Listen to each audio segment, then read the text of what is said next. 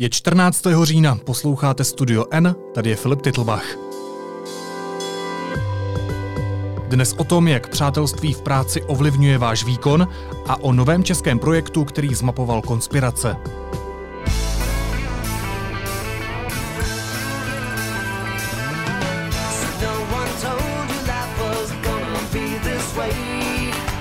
Udělali jste si v práci kamarády? Protože jestli jo, tak vás možná překvapí, jak velký vliv můžou mít na váš pracovní výkon. Mnoho studií na toto téma u nás v redakci prostudovala Tereza Minářová z ekonomické redakce. Vítej, ahoj. Ahoj, zdravím posluchače.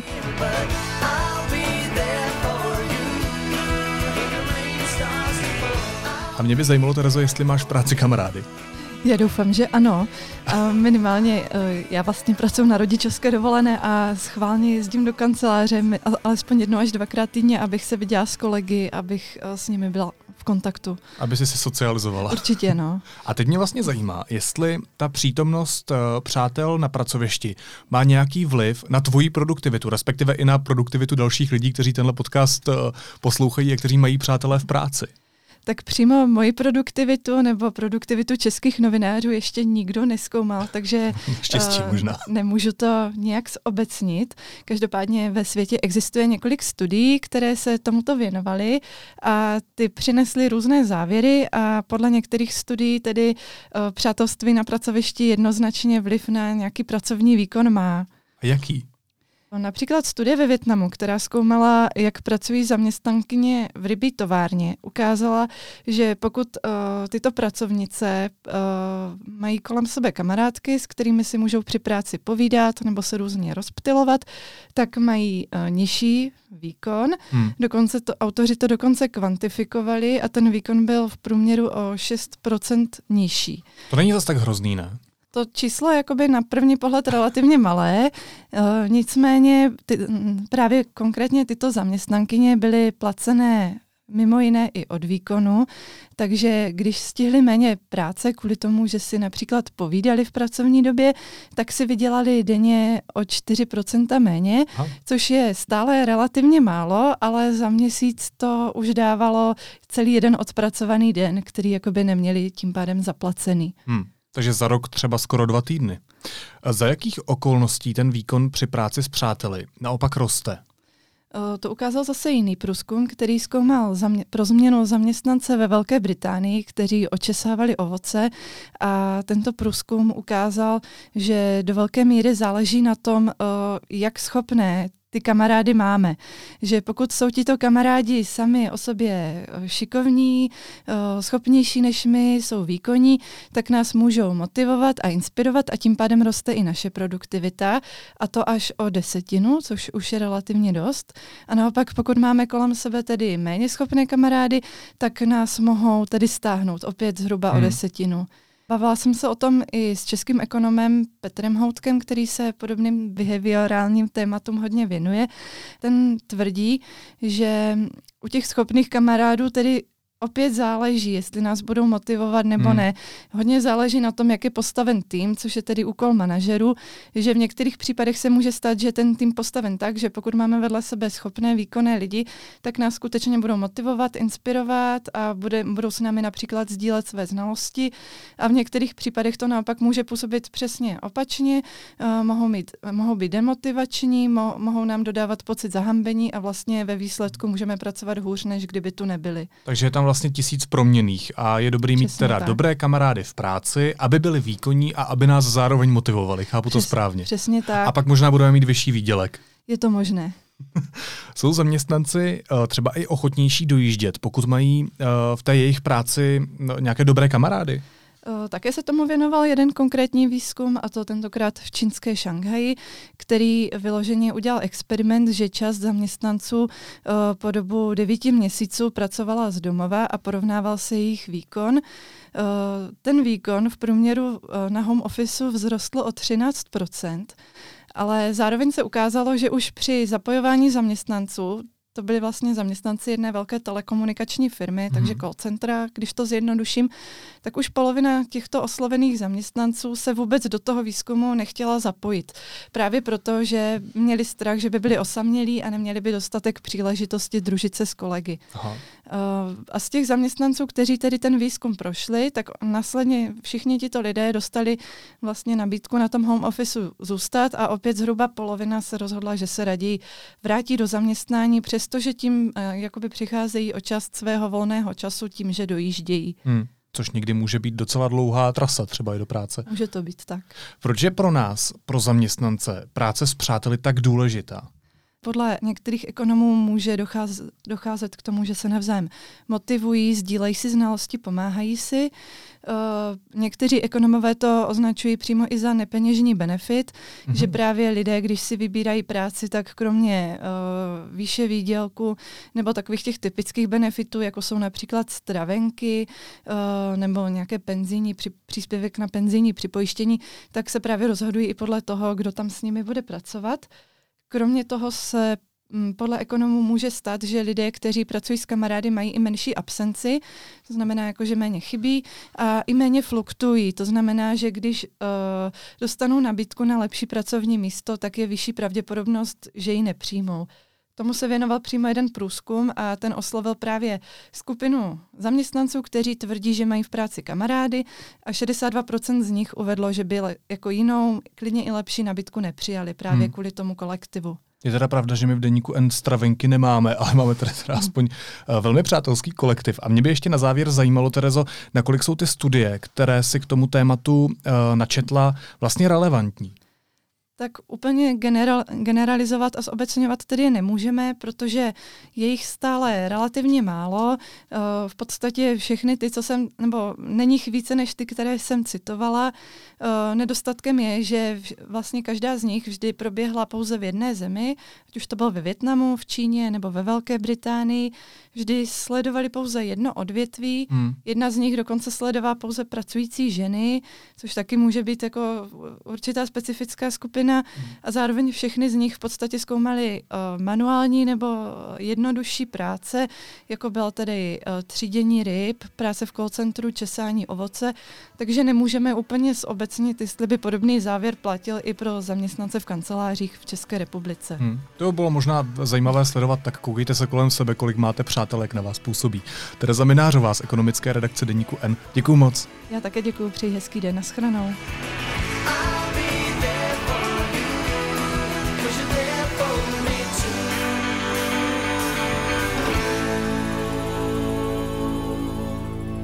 Za chvíli jsme zpátky. Neomezená data hýbou Českem. Proto O2 přináší nové tarify Neo s neomezenými daty pro nekonečné sledování videí, nepřetržitý poslech hudby i podcastů. Chytrá síť O2. Teď jsou na řadě zprávy, které by vás dneska neměly minout. Ministerstvo financí se nemusí omluvit za výroky prezidenta Miloše Zemana o novináři Ferdinandu Peroutkovi. Rozhodl o tom obvodní soud pro Prahu 1. Rozsudek není pravomocný. Španělský nejvyšší soud dnes vynesl vysoké tresty vězení pro katalánské politiky za neústavní referendum o nezávislosti Katalánska z roku 2017. Ke 13 letům odsoudil bývalého vicepremiéra regionální vlády Oriola Junquerase, jemuž ale hrozilo až 25 let, informují o tom místní média. A ministr zahraničí Tomáš Petříček si předvolal tureckého velvyslance. Sdělil mu, že Česko je proti válce na severu Sýrie, kterou minulý týden začalo Turecko pod záminkou boje proti terorismu. We'll start with some basic questions. The sky is. In a world where it feels like nothing is as it seems. Blue. It's blue, of course. Oh, the sky's blue. The sky's blue. One plus one is two. Two. Two. Two. There's at least one truth we thought was indisputable. And the Earth is flat. Flat. The Earth is flat. My reality. Nový projekt Atlas konspirací se dal za cíl zmapovat konspirační teorie na českém internetu. Kromě v uvozovkách tradičních zpráv o zednářích a iluminátech je u nás eh, v současné době v kurzu antisemitismus i údajné důkazy toho, že české elity jdou proti zájmům běžných lidí. Ve studiu je se mnou analytik deníku N. Honza Tvrdoň. Vítej, ahoj. Ahoj. Honzo, uvěřil jsi někdy nějaké konspirační teorii? Nebo stalo se aspoň, že se zasek u nějaké informace a možná trošku věřil, že by mohla být pravdivá? Správná odpověď určitě ne, ale nejsem si úplně jistý. Je to, je to možné, se mi to někdy stalo, ale ne, nevzpomínáš ne, si. Nevybavuju si. Konspirační teorie o tom, že člověk ve skutečnosti nepřistál na měsíci, tu asi známe všichni. Ale co letí dneska? A ono je to samozřejmě různé. Jo. Tak jako v Česku a v současnosti, a jde to vidět i z politické debaty, je celkem v kurzu, jsou 5G sítě, mm-hmm. které vlastně mají přijít na, a jak do České republiky, tak obecně se mají rozvíjet. A s nimi právě jsou spojené v uvozovkách nějaké zdravotní obtíže, jestli nejsou škodlivé, jestli nás nebudou ničit. Ono to vlastně je asi, asi přirozené, že když přichází nějaká nová technologie, tak s ní máme trochu obavy. A velice často se připomínalo jednomu nejmenovanému poslanci, že sdílel nějaké články o vraždících mikrovlnkách, tak tohle je vlastně něco trochu podobného. A jeden poslanec vlastně ve sněmovně během interpelací se na tohle ptal ministra zdravotnictví, jestli tady budou nějaké jako zdravotní dopady nebo ne. On tam minister zdravotnictví bohužel tenkrát nebyl, takže si to dozvíme teprve písemně, co mu odepíše. Ale zrovna tady tuhle věc uh, zkoumali i kolegové Jakub Zelenka, Lukáš Prchala, došli k tomu na základě výpovědi odborníků, že je to nesmysl. Jak má běžný člověk přijít na to, že to není pravda? Jako u některých věcí, a to je asi podobné jako u dezinformací, je to zjevné na první pohled, respektive jsou tam nějaké znaky, které jako na, zavdávají pochybnosti o správnosti té informace. Většinou jsou to a, takové ty věci, které vám říká, že celý svět je vysvětlitelný, nebo nějaká jedna věc je vysvětlitelná strašně snadno a, a nikdo jiný to nevidí než vy. Většinou mm-hmm. jsou to věci, které už v titulku na vás křičí, my víme, my známe tu pravdu, ideálně s kapslokem, že jo. A to jsou asi takové ty základní věci, když si člověk na první dobrou řekne, na tom asi by jako něco nemělo být v pořádku, že to jsou takové ty velké objevy. No jo, ale zrovna u těch technologií se říkal, že tak běžně ty obavy prostě máme, když přijde něco nového a tohle je zrovna věc, která si myslím, že u několika nebo mnoha lidí možná ten mozek může nahledat takováhle informace. Jo, ale tady, tady z mého pohledu je důležité právě, kde se ta informace šíří. Samozřejmě ty jako asi nejčastěji na ně narazí v českém prostředí na Facebooku nebo v řetězovém mailu. Mm-hmm. Ty asi spíš na Facebooku, ty jsi hodně mladý. Ale vlastně důležité je se dívat i po zdrojích tady té věci. Právě tenhle projekt, ten Atlas konspirací, sleduje nějakou sadu webů, které fungují na českém internetu a snaží se sledovat právě, jaké narrativy oni vytváří, jaké se tam šíří právě ty konspirace. Můžou to být právě, ty, ty zmínil jsi ty, ty klasické velké, velké myšlenky jako nadvládu iluminátů nebo zednářů, ale Oni právě řeší i ty novější věci. Kromě toho 5G to může být třeba antisemitismus, který je právě mm. v českém prostředí prý teďka velice v kurzu, zvlášť na některých webech, které vlastně čistě formálně popisují zprávy takže tam nejsou vložené lži, ale je to zasazováno do takových kontextů, které právě třeba šíří antisemitismus. Že to není vyloženě lež, to znamená, že ty přineseš nějakou pravdivou informaci, nebo kde jsou některá fakta, ale do toho uh, nějakým způsobem naženeš i fakta, která nejsou fakty, to znamená nějakou lež? Buď takhle. Samozřejmě u, u některých věcí je zjevné, že je to pitomost. Jo. To jako přistání na měsíci, není ano nebo ne, prostě se to stalo, jako mm-hmm. nenatáčeli to někde, někde v poušti. Jo.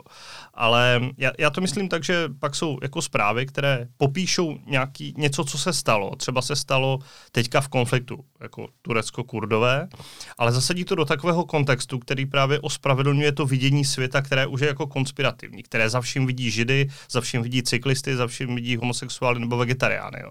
To záleží potom, jak který ten server je nastavený. Takhle jsem to myslel právě s tím. Chápu. Kdo za tím projektem Atlas konspirací stojí? Tento projekt vlastně vzniká na Filozofické fakultě Univerzity Karlovy. Je to nějaký tým akademiků pod vedením Lenky Krsové a Josefa Šlerky. A je to tedy akademický projekt, který vlastně má za cíl nějak přetřídit a přebrat všechny ty konspirace, které se šíří na českém internetu a snaží se je nějak jeden z autorů mi k tomu říkal, starým dobrým knihovnickým způsobem je rozstřídit, aby bylo jasné, který ten server, který uh, ty, ty konspirace šíří, tak uh, který ten narrativ používá právě, jestli je zaměřený v úvozovkách proti židům nebo proti mm. cyklistům, když to řeknu úplně hloupě. A a snaží se také pracovat s tím, jaký mají zásah. Tam jde u jednotlivých těch webů vidět vlastně, jaká je jejich čtenost. Což je poměrně zajímavé, protože to nejsou úplně malá čísla u některých z nich. Možná, aby eh, nedošlo eh, k nějakým dalším konspiračním teoriím, tak je potřeba dodat, že Josef Šlerka eh, stojí i za nadačním fondem nezávislé žurnalistiky, který přiřadil grant pro rozjezd tohoto podcastu, takže otevřeně říkáme i tuhle informaci. Mě by ještě zajímalo, jestli ten seznam, o kterém jsem mluvil, starý dobrý knihovnický seznam, bude dále jako aktualizován. Ano, je to vlastně takový výkop, řekněme co vím, tak eh, tady tahle iniciativa má sbírat jednak ty další věci, které se ukáží, nebo které vlastně znova a znova budou ty servery, které se sledují, a, tak které budou nabízet dál svým čtenářům, to je jedna věc.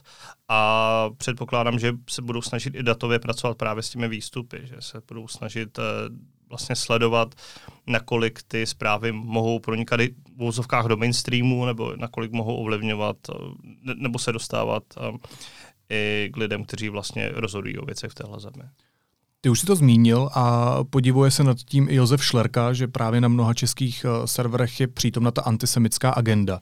Dá se nějak vysvětlit, proč zrovna tohle u nás frčí? Já to asi vysvětlit neumím, abych se přiznal a asi bych se do toho ani nepouštěl, hmm. protože by to bylo a, velmi neodborné. A když se dostaneme k těm serverům jednotlivým, hmm. a, a prosím klidně jmenovitě, tak uh, kde se takové konspirace třeba častěji objevují? Vlastně úplně typický příklad je server Protiprout, který je poměrně známý. Je to, uh, je to vlastně doména, kterou má registrovaný Petr Hájek, bývalý mluvčí pana prezidenta Klause, uh, kde vlastně asi se jako pozorný a laskavý čtenář dozví všechno možné od uh, hrů, které páchá Angela Merkelová přes Grétu až po, Spojené státy. až po vlastně nevím co. To je takový typický příklad podobné uh, asi co, na co člověk narazí, tak to jsou věci jako eh, vlastenecké noviny nebo středoevropan. Každý ten server je něčím vlastně specifický, ale obecně se dá říct, že všechny spojuje jedna věc a to je trochu zajímavé pro to české prostředí a nejen pro něj.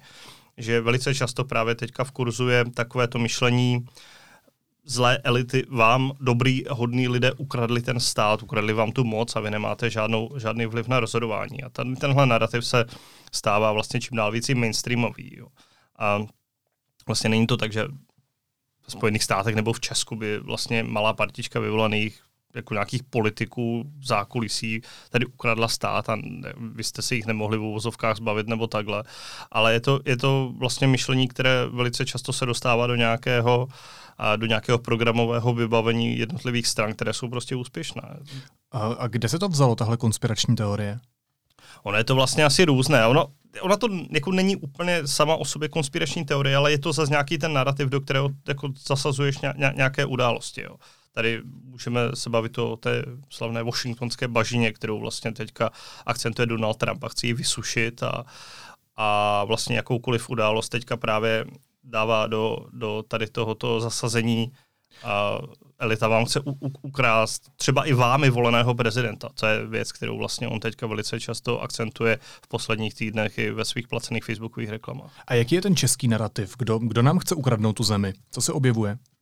Tak u nás je to samozřejmě taková ta bajná pražská kavárna, ale Jasně. vlastně není to nějak specifikované. Můžou to být jako takhle. Dřív by se řeklo, jsou to nějaké nějací mocní, kteří vlastně, anebo bohatí lidé, jo, jako malá skupinka lidí.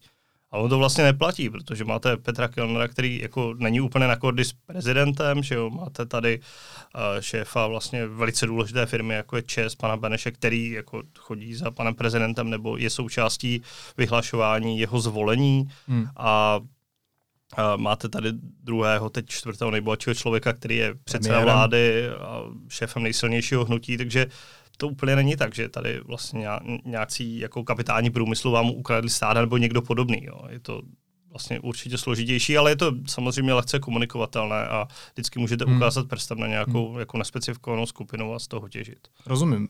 Eh, jaké prostředí je na eh, konspirační teorie náchylné, ať už třeba geograficky nebo sociálně? Vlastně u nás to asi neumím pojmenovat, ale tak obecně bych řekl, že, že to bude podobné jako u, u lidí, kteří vlastně věří dezinformacím, takže to budou lidé, kteří si asi tolik nezjišťují vlastně původ těch informací. Původ informací, kteří se vlastně nezajímají o, o, o zprávy až tak do hloubky a vlastně velice často jim právě stačí to jedno velké vysvětlení, které jim pak jako zarámuje, zarámuje to vidění světa. Hmm. A takhle to platí asi všude. Já bych řekl, že v tomhle nebudeme žádnou výjimku. Já jsem se v tom tvém textu ještě dočetl, že eh, mnoho těch narrativů nebo mnoho těch konspiračních teorií eh, vzniká taky v zahraničí a my je tady přebíráme. Je, je, to, je to tak, no, tak uh, samozřejmě nejsme, nejsme schopni asi z vlastní produkce postihnout kteroukoliv událost na světě. Na druhou stranu, uh, jako dnešní doba vlastně toho internetového propojení světa nám dává jako příležitost v podstatě v reálném čase komentovat kde jakoukoliv věc, která se stala hmm. jako kdekoliv a zasazovat si to právě do toho, jak, jak to vidíme my. A typický příklad můžou být útoky na Novém Zélandě, že jo, který které byly i uh, vlastně těmi našimi konspirátory velice často popisovány tak, že se to buď jako úplně tak nestalo, že prostě tam nějaký ultrapravičák neútočil na mešity, nebo naopak uh, to byl vlastně nějaký falešný útok, který měl jako zakrýt něco jiného. To jsou vlastně věci jako typicky jako podobné příklady, které si pak zařazujeme do nějakého vlastního vidění světa, které říká, za vším jsou ti muslimové, za vším hmm. jsou ti uprchlíci. Jo, že právě vezmeme tu, tu zprávu a zasadíme si ji tak, aby se nám to vyhovovalo do toho našeho vidění. Možná ještě poslední otázka, k čemu ten atlas konspirací vlastně je? Myslíš si, že lidé, kteří naletí konspiračním teoriím, si je půjdou kriticky ověřit? No bylo by to hezké určitě. Uh, někteří snad ano, uh, určitě ne většinově. Je to, je to další nástroj, který vlastně vzniká pro podle mě lepší pochopení vůbec toho fenoménu, jak k tomu dochází, jak ty konspirace vznikají a, a třeba to otevře oči aspoň některým lidem, kteří vlastně jsou v vozovkách takový na půl cesty, když to řeknu takhle. Ty... Ale je to spíše akademický projekt. Akademický projekt je to určitě, ale... No, protože tam vznikl na té akademické půdě, ale myslím eh, spíš jako pro akademické účely, než pro to běžné používání. To si myslím, že úplně ne, protože zrovna jako Josef Šlárka mi k tomu říkal, že ten projekt se do budoucna má stát nějakým komunitním projektem, že na něm má spolupracovat víc lidí a více do toho zapojit. Nakolik to bude mít jako reálný dopad na společnost, to je otázka, spíš bych to nepřeceňoval. Honza Tvrdoň, uh, analytik deníku N, díky moc. Já děkuji, naschle. A na závěr ještě jízlivá poznámka. Ministr dopravy Vladimír Kremlík čelí kritice, že předběhl frontu lidí, kteří se chtěli naposledy rozloučit s Karlem Gotem. Na slovanský ostrov dorazil služebním autem. A já nechápu, co mu vyčítáte. Konečně máme ministra dopravy, který ukazuje, jak najít zkratku a vyhnout se kolonám. Naslyšenou zítra.